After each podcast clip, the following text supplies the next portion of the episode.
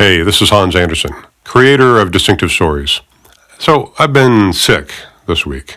Someone I'm close to tested positive for COVID, and we've been quarantining. I didn't get super sick, I was definitely fatigued, and I didn't have time to write or produce this week, so I'm going to bring you a story I made in 2017. I hope you enjoy, and we'll see you next week. This is Distinctive. You're listening to the story of Exclusive War. But this podcast feed has been hacked. This feed I think I hacked this feed. This feed has been hacked. I hacked this feed. has been hacked. At the monthly Dallas Hackers Association meeting, I pull hackers into a back room and ask them questions about hacking and the hacker's life. For this recording, I asked them to compare being exploited online to being attacked IRL, whether that's from being mugged, robbed, or someone breaking into their house or car. How did it feel? The same? Or was one worse than the other? I was terrified. I was like, oh, bad guy. Yeah, I have. I had my house broken into. I've had my vehicle broken into. Have you ever been robbed or had your house? I have been extremely lucky. Helicopter. It's like Vietnam, right? Appears overhead. Physically, uh, yes, of course. I mean, it's a gun in your face. You might die. It's crazy. Uh, what's going on? it's crazy. We're going to hear from Whiskey Neon, Commander OPSEC, Mobius, Blues, Jack, Rexor, and the hacker artist Atari Kotomi talks about the time he was saved by an angelic police helicopter. Let's start with Whiskey.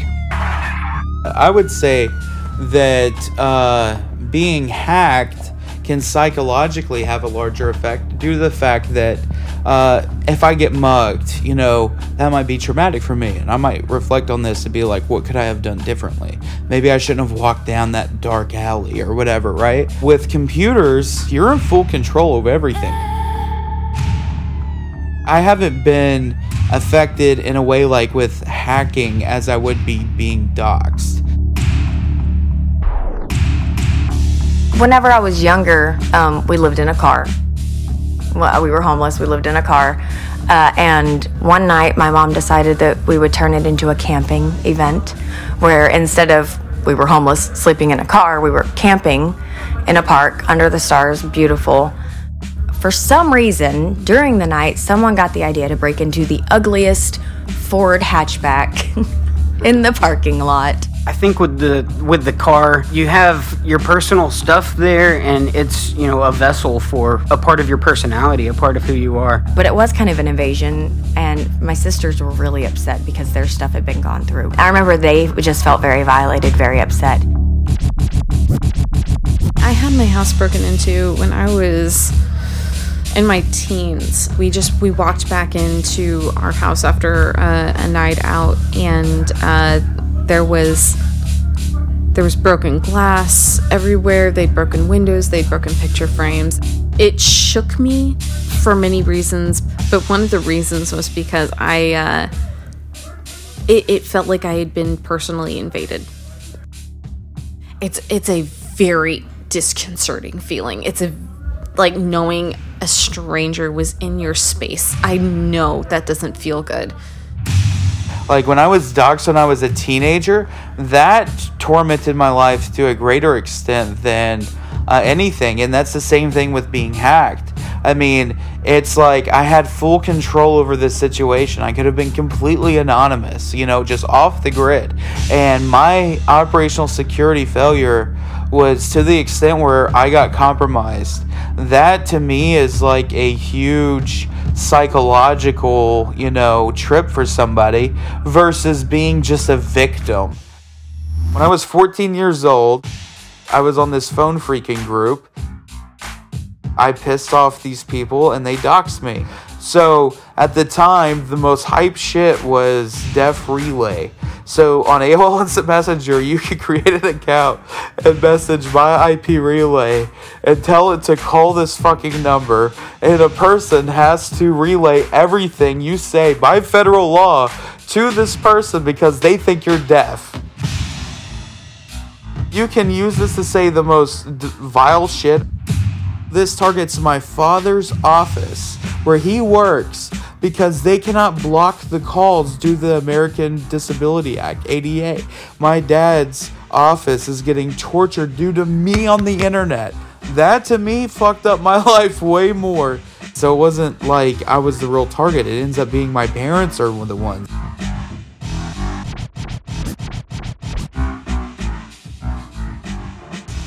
Yeah, I was. I was just walking down the street. I was by myself. He looked like he was on something just by the way his body was reacting. And I passed by him. He pulled me by my arm and he put a gun next to me. Oh, absolutely. It was scary. Absolutely. It was scary. I have a story about four years ago. Uh, it was like 11 o'clock on a Friday, and somebody was knocking on the door. And this is in East LA, so just to give you context. I woke up and I saw that there was somebody at the back door, but then I saw two more figures behind the house. And I looked at my phone and I had 1% battery. And I was like, oh, I'm so fucked. And uh, they were clearly, you know, trying to get in because I saw the hands appearing at the window, trying to push it up. And I'm trapped inside from both sides of the house. And these are like really super, I mean, buff gangsters, you know? Like, what am, and I'm just like waking up in my pajamas, like, a, you know, barefoot. and there's no way, there's no way I would have had like anything to match these guys. I'm not gonna like be a Bruce Lee all of a sudden. and then they got in through the laundry room and they were like at one more layer in. They were about to like be into the uh, kitchen where I was. I called emergency and I'm telling what's happened. They're saying, stay inside, stay inside. And I hear a thump. And I just remember seeing a knife on the table and thinking, this is that moment, right? Of like, you either you take initiative or you find another way.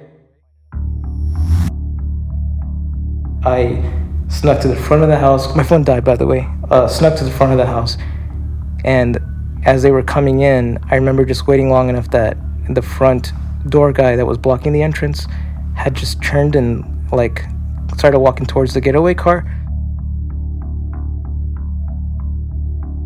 So I like snuck out of the house. I snuck out of the house and I was going through my bushes and I heard a and in those like this is like three to five minutes that all this is happening, you know, the helicopter it's like Vietnam, right? Appears overhead like this angel, right? And I see them looping around so close I can see the, the guy's eyes. It's a police helicopter. And I run out of the street and I'm like, ah, you know. And then the guy sees me, and then the two other guys run to the car, and there's this whole crazy getaway. They chase them. So your your phone died while you were on with 911. Mhm. So you're like, did you tell them your phone was about to die, or Yeah, did they just find yeah. out when your phone died? No, they said uh, they were saying, you know, I said my phone's about to die. Uh, they're getting in now. Uh, I'm trapped. I don't have any. You know, what do I do? Because you know, at that point, it's like, what do you do, right? Do you go fight them? Do you go like? and they, the lady was just saying like, you need to stay inside. I'm like, well, why am I gonna stay inside? They're coming in, like, you know. But uh, luckily, it was just like that moment of, you know, enough of a like breaking the window to like get away. I live so close to the police helicopter landing pad that when I called them, that helicopter is already in the air because they're always they always keep two in the air in LA. I found out there's one in the northern region, one in the south, and I live so close to the landing pad that it was literally just like a mile away. So within a minute, it's like above my uh, house hovering. Yeah, I think like the feeling that I had uh, psychologically, I guess, or actually physically, uh, in that moment, I'm just like it's that fight or flight thing, and I was actually, you know, I chose flight, right? But I got out. You know, when you have, you think you have a safe space, you think you have your home, and you realize that a piece of glass is not, you know, doesn't define like really uh, any kind of safety personal space for you. There's always someone out there who's willing and able to take from you if you make that a possibility. If someone really, really, really wanted something of mine that badly, they can have it. I, w- I would say that the only difference is you never feel life threatening, um, but everything else is identical. It doesn't matter how unattractive you make your items or whatever. There's going to be someone who's going to try to want something of yours, try and take it. That and that's why when I laugh when people say with the online stuff, you know, oh no one would want want to hack me. I'm not interesting. You hear, oh nobody wants my bank account. I have debt. Yeah, but you could still probably get approved for a you know 89% interest credit card somewhere. Yeah. You've been taken advantage of. You- There is a, a loss of trust immediately of your fellow man. Uh, immediately now you have suspicion of everything you look at or everything you see. In, in the real world, that might be of people who were similar to whoever mugged you. Uh, in the virtual world, it's, you know, oh, well, I, I ran an application and I got hacked. hacked, hacked, hacked, got hacked. Hacked. Does it feel worse to get hacked or to be robbed? Probably for most of us, the actual emotions about being burgled in real life or exploited online are very similar. Someone you don't want in your stuff has been in your stuff. The hackers at DHA all know this and they're always careful about how they apply their curiosity and knowledge. Hacking is a blast. Being hacked? Not so much. Thanks to Blues, Wirefall, Rexor, Mobius, Jet, Commander OPSEC, Whiskey Neon, and Atari Kodami. And thanks to the Dallas Hackers Association. Once again, they hacked this feed.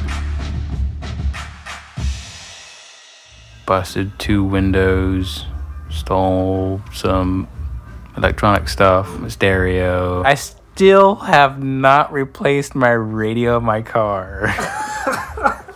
I have still not replaced.